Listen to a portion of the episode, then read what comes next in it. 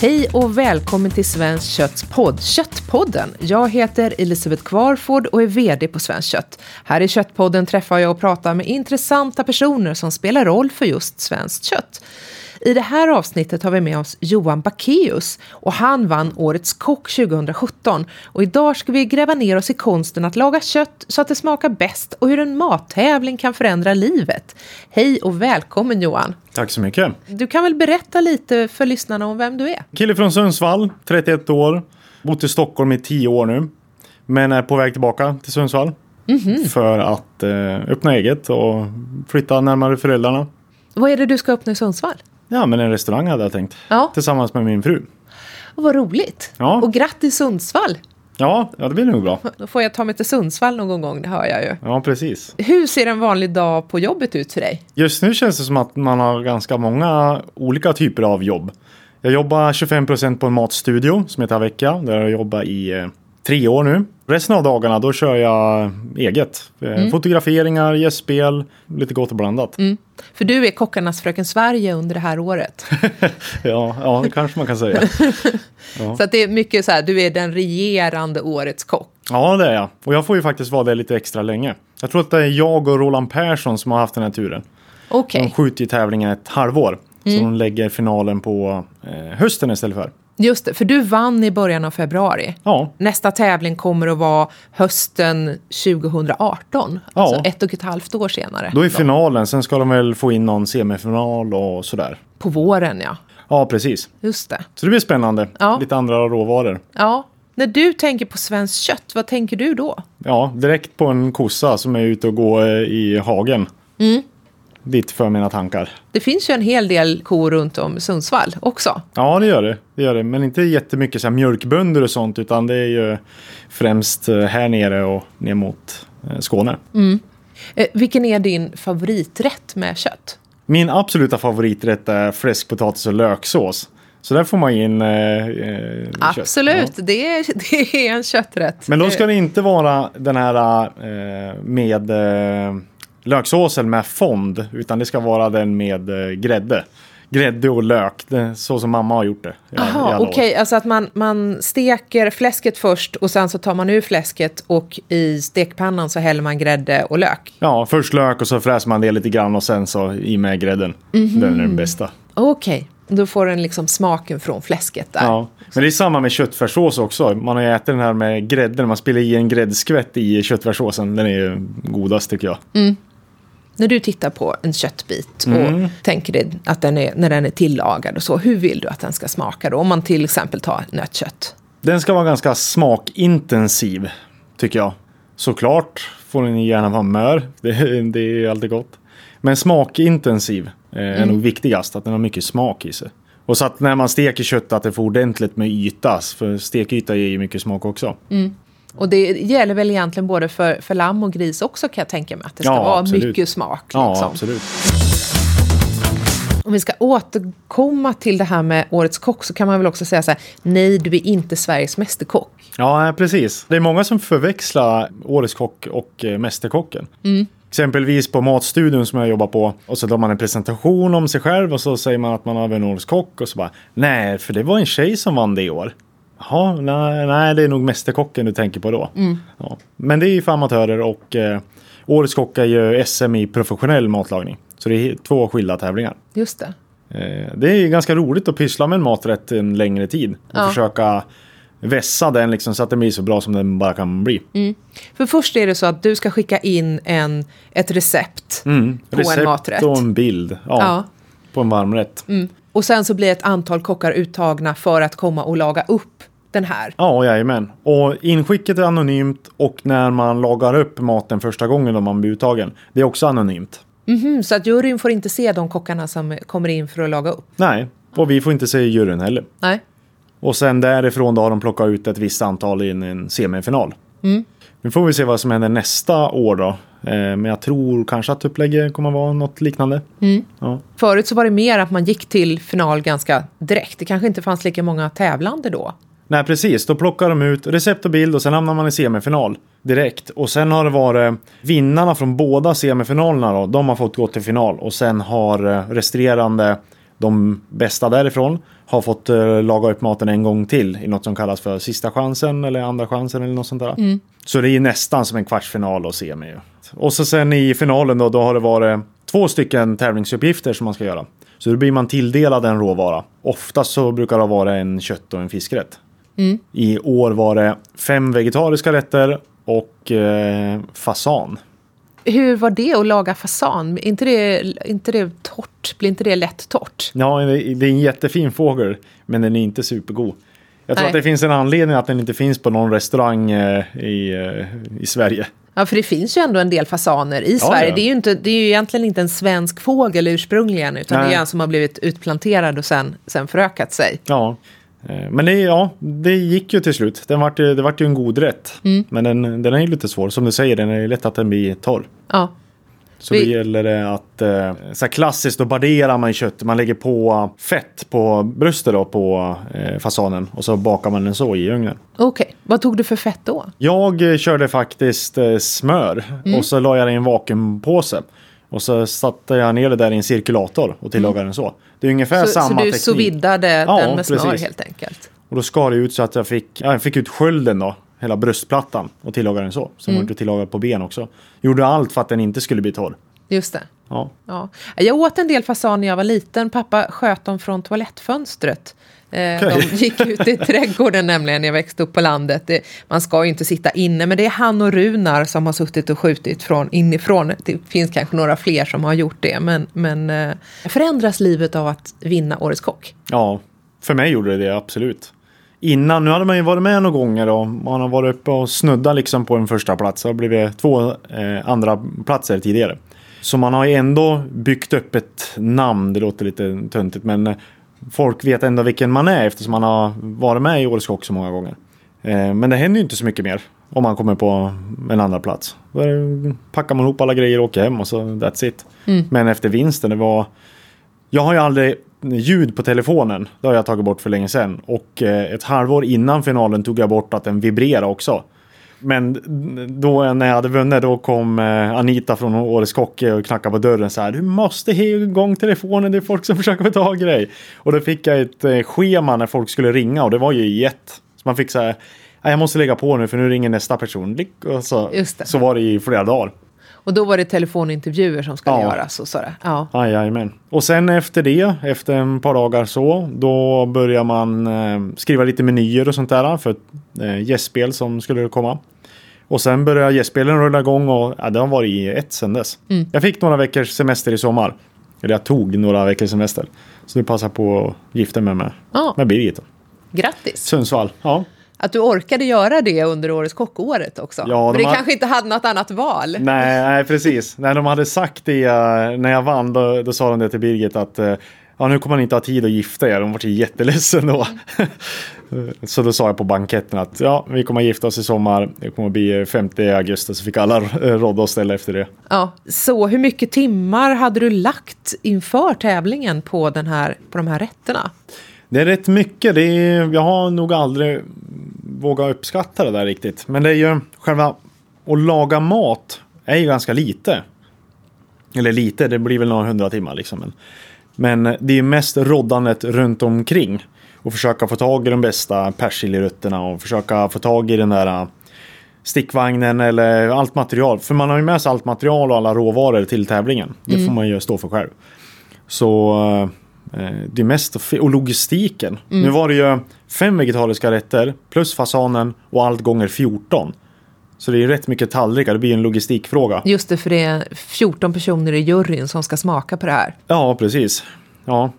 Eller egentligen är det mer. Jag tror att de sitter 11 i eh, vardera eh, jury. Så de som äter vegetariska 11 personer och fasanen 11 personer. Och en tallrik ska ställas fram för fotografering. Ja, men och, precis. Och så. Ja, så det är rätt mycket. Så det är mycket rodd och ställ. Men, och man tänker på det hela tiden. Man Och så ligger- tidtagning, eller hur? Ja. För ni får avdrag om ni Ja, inte ja, går, håller tiden. tiden, går man över tiden då man är ute. Mm. Så vad man än håller på med, man får bara släppa och säga att det är klart. Mm. Annars är man garanterat ute. Höll du på mycket med stoppklocka? Sådär. Ja, jag hade fem timers som jag jobbade efter. Man satte igång och körde. Allt tajmas ju för att det, till och med den här plastbyttan som man använder, den, den ska man veta, den ska stå på den vagnen där uppe på den platsen. För att det ska vara rent och snyggt i köket när man jobbar. Allt bedöms ju. Så det gäller att det ser proffsigt ut. Men hade du någon tränare då också? Nej, Innan- alltså. Jag har ju haft Birgit och min fru som har hjälpt mig. Och, för det blir rätt mycket disk efter man har hållit på och stökat på i fem timmar. Det tog nästan en, en hel dag att bara eh, väga och mäta upp allting och liksom eh, skrubba alla eh, rotsaker och sånt där och lägga det på rätt plats och så. Det tog en dag bara att sätta upp köket, så här vill jag ha det.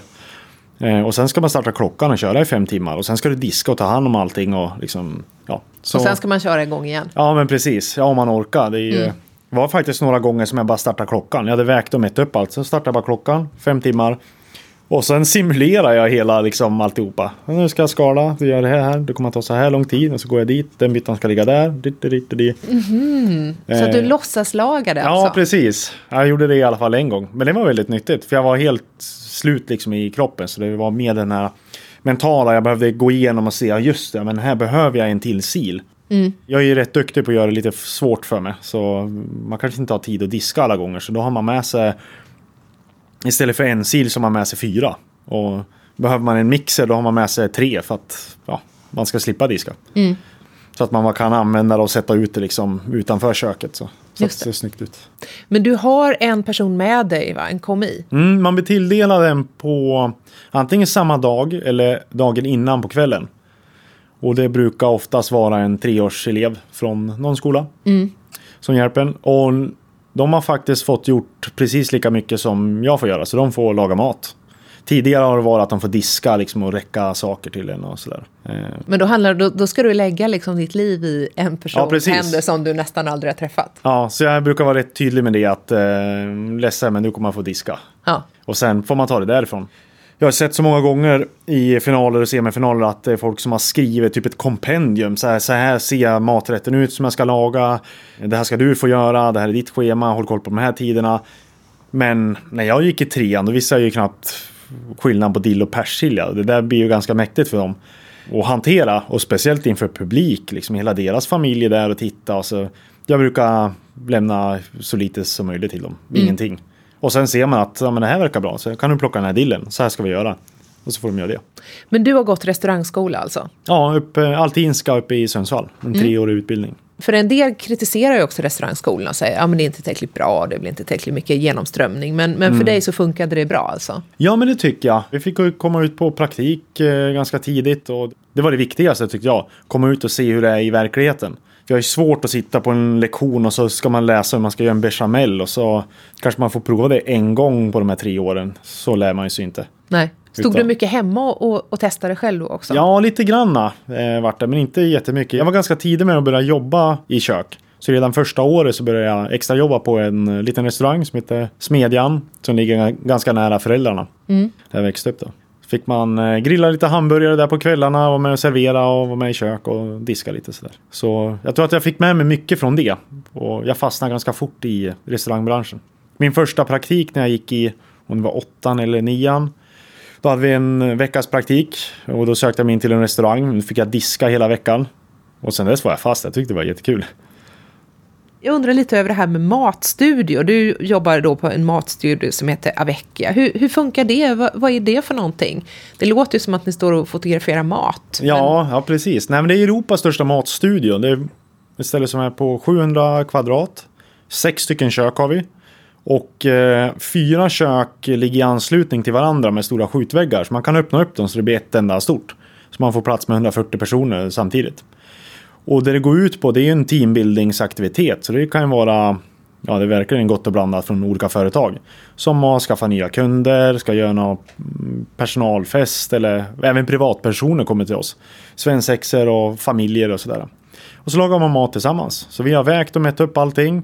Ställt allting så pedagogiskt som möjligt. Ska de göra en majonnäs?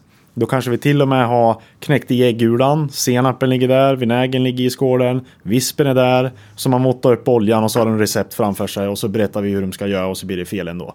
Okej. och så får man eh, förklara vad som hände och sådär. Och då är det att man häller i oljan för fort? Eller? Ja, det kan vara en av anledningarna. Och så lagar man en fyra rätters middag. Så hela aktiviteten tar ungefär fyra timmar, fyra och en halv timme där någonstans. Men då måste du tycka om människor. Ja, alltså jag, jag har väl lärt mig gjort det tänkte jag säga. Men eh, jag var ju jäkligt blyg när jag var eh, yngre. Och det, det har hänt ganska mycket sedan jag började på den här matstudien. Och jag jobbar på ett ställe som heter Restaurang Lux som ligger vid Lilla Essingen. Och då hade vi en del sådana här matsalsserveringar. Eller vad som stora köksöar som man får stå och jobba. Och då fick man ju liksom se gästerna. Annars är det ju vanligt att man står i stängda kök och jobbar. Men sen när jag började på vecka så tycker jag att man ändå utvecklas väldigt mycket. Härligt. Just det här att kunna hantera kött är, är, ju viktigt och vi har ju märkt att man har tappat ganska mycket av kunskapen om hur man hanterar kött. Så vi har lanserat en digital köttskola med lite filmer och så, hur man ska göra och, och sådär. Och om du skulle ge eh, lektioner i, i kött till till exempel en konsument, vad är det du skulle vilja lära den då som du tycker att man saknar? Du har ju sett det nu på, på Avekia, liksom. vad Ja. är de främsta misstagen? Först ska man väl välja rätt köttbit och jag mm, tycker att man ska slå ett slag för svenskt eh, kött.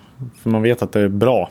Sen är det många som gör misstaget på matstudien att de eh, kanske lägger ner köttet i en kall stekpanna. Att det ligger där och kokar innan. Och som jag sa tidigare att eh, riktigt het panna och så i med köttet. Och det gör inte så mycket om man vänder det flera gånger. Jag tycker att det blir mm, bra ändå. Salt och peppar och jag är inte så mycket för glaze och sånt där utan hellre någon kryddrub. Det tycker jag är gott. En sån här basic sak som, som jag lärde mig ganska, som ganska vuxen, det var ju faktiskt att man ska skära av köttet tvärs över fibrerna också. Ja. Man ska titta på hur fibrerna går på köttet. För Ja, det är ju inte precis. alltid som köttbiten ser ut så. Nej. Den kan ju ha liksom en form som en limpa. Ja. Och så skär man den som en limpa. Det är bara det att fibrerna går på en annan ledd. Så plötsligt så står man och, och skär längs med fibrerna. Och då blir det ju lika härligt som att, att, att tugga i sig ett rep. Liksom. ja, precis. Ja, speciellt eh, som en lammrostbiff kan ju vara, eller eh, rostbiff i överlag. Där går ju fibrerna liksom, eh, vad ska man säga, in i varandra. Det, Mm, man- de möts så. Ja, de och- möts. Man kan börja bra så sen slutar det lite galet. Ja. Ja. Vilka verktyg använder du helst i köket? Eh, slickepott och termometer. Det tycker jag är, och en pincett. Då kommer man väldigt långt. Och en kniv också då Ja. såklart. Men pincetten, ska den vara helst, ska det vara en sån här metallpincett Ja, alltså? det, det tycker jag. Ja. Jag har någon plasthistoria hemma. Jag ska nog ta önska mig en julklapp. Det är alltid lika svårt att hitta på julklappar till mig. Så att det nog, får nog bli en, en metallpincett. Ja, man kan vara lite försiktig om man står i någon teflon-stekpanna, men ska man ut på grillen så en i plast kan man ju slänga i soporna på en gång. Just det. Efter att den har bränt fast i gallret. Då. Ja, precis. Också med, och termometern. Ja, men det är jätteviktigt. För det är, det är väl också ett misstag eh, som folk gör. Hur länge ska man inne i, eh, i ugnen? Att tills att den är klar? Hur vet man det då? Så man, ja, använd termometer. Ja, men jag har ingen sån. Ja, då får du skaffa en sån. För det, den är rätt tydlig. Ja, för det kan ju bero väldigt mycket på vilken storlek det är på köttbiten och vilken temperatur det är på köttbiten när den går in i ugnen. Ja, precis. Och, och kommer Så direkt från kylskåp eller har den legat framme ett tag. Det spelar ju stor roll. Och är den eh, väldigt hängmörad eller om den är mm, inte det. Så ja, det är mycket som spelar roll.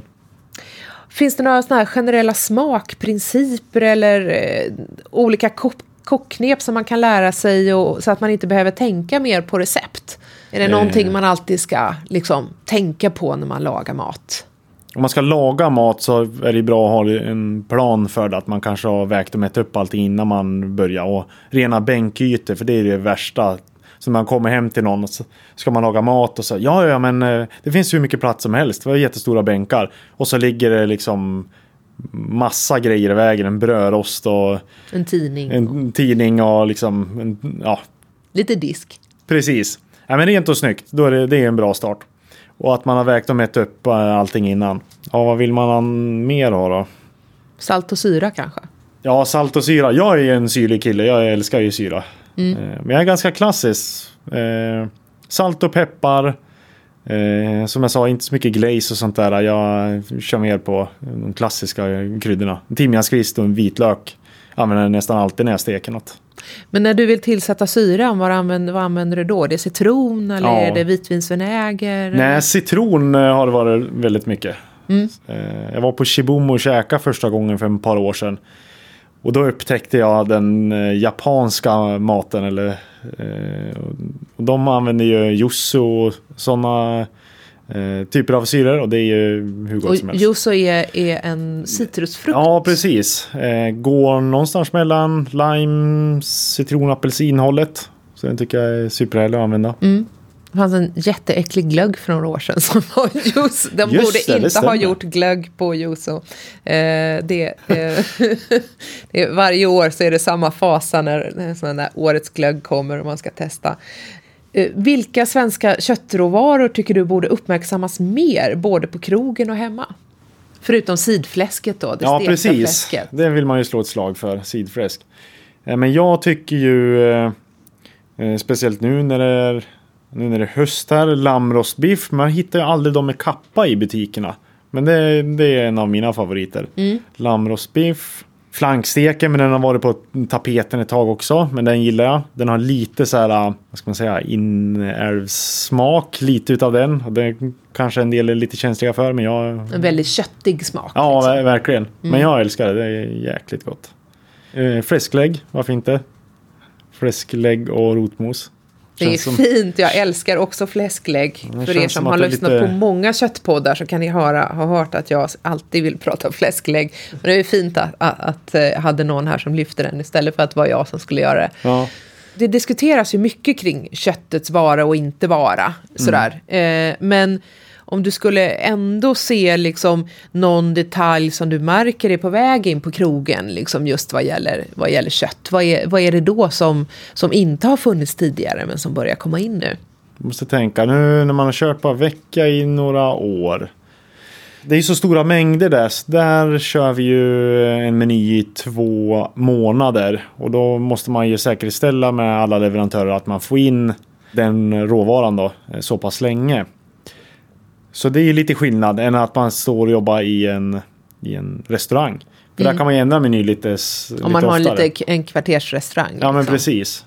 Som du kommer att ha snart. Ja, Berätta nu om din drömkrog som du ska öppna i Sundsvall.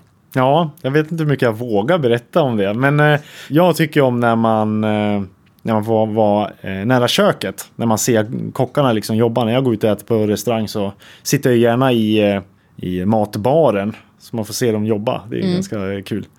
Så så vill jag ha. Att man jobbar väldigt nära dem. Jaha, så det kommer att vara en, en lite mindre restaurang. Ungefär hur många gäster kommer, man kunna, kommer ni kunna ta emot? Hoppas på typ 30, 35, max 40. För det ska vara så att man kan gå ut i eh, skogen hemma hos föräldrarna och ta en näve harsyra och så åker man in till jobbet och så mm, räcker det i ett par dagar. Och så kommer du ha en, en sån här meny där du skriver upp liksom på en svart tavla. Så Ja, det. jag vet inte. Vi eh, har inte riktigt bestämt oss där. Eh, ett tag så var vi inne på att bara ha mellanrätter, att man får beställa in kanske fyra, fem, sex stycken och dela. Jag tycker personligen det är jättehärligt att göra så. Nu är vi lite inne på eh, att man kanske ska ha en meny. Men det är ju ungefär samma sak. Man har fyra, fem, sex rätter och så får man en fast meny. Det blir lite enklare att räkna på det. Sundsvallsborna jag vet inte vad de eh, tycker om eh, mellanrätter sådär. Nej. Jag själv är ju en, en stor fan av, av mellanrätter för jag kanske inte är så himla hungrig alltid utan, utan vill ha något lite mindre. Ja, Och då, då kan det kännas eh, ibland att det kommer in en, en huvudrätt som är gigantisk. Liksom. Då Ja. känns det schysstare att kunna skicka över liksom, till någon annan som får äta upp det som man själv... Om det då är flera mellanrätter och det på något sätt är tanken att man ska smaka på varandras mat. Ja. Liksom. Nej, sen vill vi ha ganska stora fönster, mycket naturligt eh, ljus. I preppköket på vecka där, där har vi inget fönster. Så man vet inte vad det är för något väder ute och det är Ja, det känns så instängt efter ett tag. Så gärna stora fönster och ganska ljus lokal med eh, cement och trä och glas och eh, mm, ja, gröna blad. Alltså d- den färgskalan vill vara. Har du hittat lokalen än? Nej, vi letar. Men vi har varit och kollat på några stycken. Tre stycken. Det är två som ligger i pipen nu. Två nya. Så vi ska se hur de känns. Och vad är eh, datum för öppnande? Kanske efter sommaren nästa år. Men det är väldigt långt dit. Det är ju mer en, en dröm att det skulle vara så. Ja. Och blir det senare till hösten så är det ju så. Det ska, vara, det ska kännas rätt. Men det måste ändå vara härligt att ha ett projekt tillsammans med den man älskar. Där man, ni, ni måste ju leva den här restaurangen hela tiden. När Ja. ni, när ni liksom träffas efter jobbet och, och så. Ja, visst är det så. Visst är det så. Vi pratar ju väldigt mycket om det. Ja. Hur vi vill ha det och det är mycket som inspirerar en. Det kan ju vara att man sitter på en restaurang och så ser man en eh, krok där man hänger av sig jackan. Så den där är schysst, det där var en smart lösning. Och så tar man ett foto på den och det här ska vi tänka på när vi öppnar. Årets kock får ju ibland eh, kritik för att vara en herrklubb. När tror du att en kvinna vinner? Det har ju faktiskt eh, varit en kvinna som eh, har vunnit. Men det var väl på 80-talet? Ja, det var ett tag sedan.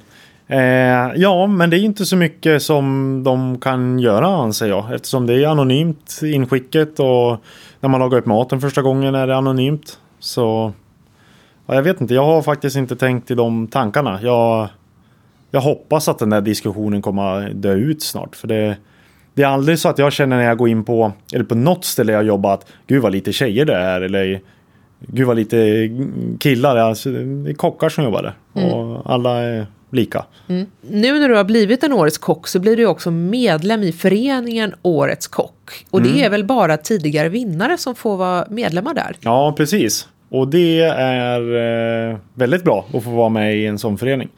För man, eh, man får hjälp med allt. Vill man ha hjälp med ekonomi, öppna eget, liksom frågor om vissa avtal och kontrakt och sånt där. Alla de har ju varit med om där. Så Du får, du får råd, gratis rådgivning Ja, men ingår precis. liksom. Det är ovärderligt. En av de saker du vann. ja, så att säga. ja, men precis. Det är ovärderligt och det kommer man man ha med sig hela livet. Ja. Så det är kanon. Och du ska också göra en resa, eller Ja. hur? Som en del av, av priset. Ja, precis. Då ska jag åka till eh, Peru. Ska du äta Marsvin. lama då? Du ska äta marsvin? Ja, marsvin ska man äta. Det är ju en sån resa, inspirationsresa. Så mm, äta, äta, äta, äta. Gör du det tillsammans med några Ja, det blir kock? Ja, Stefan Eriksson, tidigare vinnare 2005. Kanske jag får skäll av någon, men jag tror att det var då. En person från Ala och så blir det en från eh, Årets Kock eh, eh, också. Yes, så vi blir fyra personer och så måste vi få tag i någon tolk också. Det tror jag kan vara bra. Just det. Ja, så vi har bokat bord på uh, Central. Eh, de ligger väl fyra i världen nu, så det kommer att bli jättehäftigt. Se vad de gör för någonting. Vad är de mest kända för? De lagar ju genuin eh, peruansk mat. Centrals eh, meny bygger på eh, höjdskillnad. Att de gör kanske en rätt noll meter över havet. Då bygger de en rätt på bara det. Och så plockar de liksom grönsaker och det kan vara om det ligger några musslor och sånt där. Och så gör de en maträtt på det. Nästa rätt kan vara på eh, 2000 liksom uppe i bergen. Och då kanske det finns någon ko som går där och olika växter och sånt där. Så det blir rätt häftigt. Kul tanke tycker jag. Ja, en annan variant av, av terroir. Ja men precis. Ja, Ja, spännande. Mm. Det får jag, får jag önska dig lycka till med, med den resan. ja tackar. Hoppas att allt går bra. Vad är dina tips för den som vill sätta ihop ett recept, ta en bild och skicka in till nästa års tävling? Ja, man ska nog eh, tänka till lite grann där och laga en rätt som man, eh, man verkligen är nöjd över. Man måste provlaga den några gånger. För man får ju tänka att den ska, man ska göra 14 tallrikar. Nu kanske upplägget ser lite annorlunda ut eh, nästa år, att det blir lite färre tallrikar. Det får vi ju se då. Men jag har tänkt den tanken att det får inte vara för mycket grejer och tydliga smaker. För den här resan man gör när man bygger upp den här maträtten, det kanske tar ett par månader eller mer. Alltså, nu är jag nöjd med rätten. Och den ska juryn, hela den känslan ska juryn få på fem minuter. Så det gäller att det är väldigt tydligt. Och det som du kanske har stått och duttat med för, för en tallrik ska du plötsligt dutta med för, för 14 tallrikar också. Ja, och det ska se lika snyggt ut på varje tallrik. Ja, ja, allting bedöms ju. Ja, så man ska nog tänka till. Och eh, laga sin egen mat framför allt. Jag tror att på många ställen kan det vara att eh, köksmästaren eller ägaren eh, tycker och tänker och berättar hur den personen ska göra och så mm, gör man bara så. Man lagar någon annans mat. Så man ska gå efter sitt eget mathjärta. Ja, och sen är det bra att man om man söker in och kommer med och får laga upp maten för, för en jury, då har man lärt sig jättemycket. Det är många som tror kanske att de ska söka in och vinna på en gång, första gången. Och jag tycker att det ska ta någon gång. Man ska ha tålamod. Ja, för man lär sig otroligt mycket. Ja. Det, det gjorde jag i alla fall. Mattias Danelid som ju är fa fantastisk på att nosa upp bönder som har underbara råvaror. Han berättade ju att, att även för en han har berättat att även för en bonde så kan det ju ta två till fem år innan man är framme och, och börjar leverera i skala. Mm. Så att det kan vara likadant för en årets kock, som, alltså någon som vill bli årets kock, man får titta på det ur ett två till fem års perspektiv. Ja, precis. Ja, men det är ju som alla andra yrken. Det är som när man gick, gick i skolan själv. Så det är klart man hade drömmen att bli känd kock eller att man kommer någon vart. Men eh, man vet ju att det är mycket slit för det och det, det ska man ha i åtanke. Det, det går inte på en dag. Nej. Om du tittar på Jamie Oliver eller Gordon Ramsay. De har ju haft sina hundår. Mm. Det ska man vara medveten om. Det var allt för idag. Idag har vi fått lära oss att stekt fläsk, potatis och löksås är Johan Beckeus absoluta favoriträtt. Eh, att han är på gång att starta restaurang i Sundsvall, vi säger grattis Sundsvall. Och att eh, en pincett är inte så himla dumt om man ska nå framgång i köket. Synpunkter och tips tar vi gärna emot på exempelvis Twitter där vi heter Svenskt kött eller på Facebook-sidan som heter likadant. Tyckte du om Köttpodden så sätt gärna ett betyg eller skriv en recension på iTunes eller där du hittade Köttpodden. Vi hörs snart igen.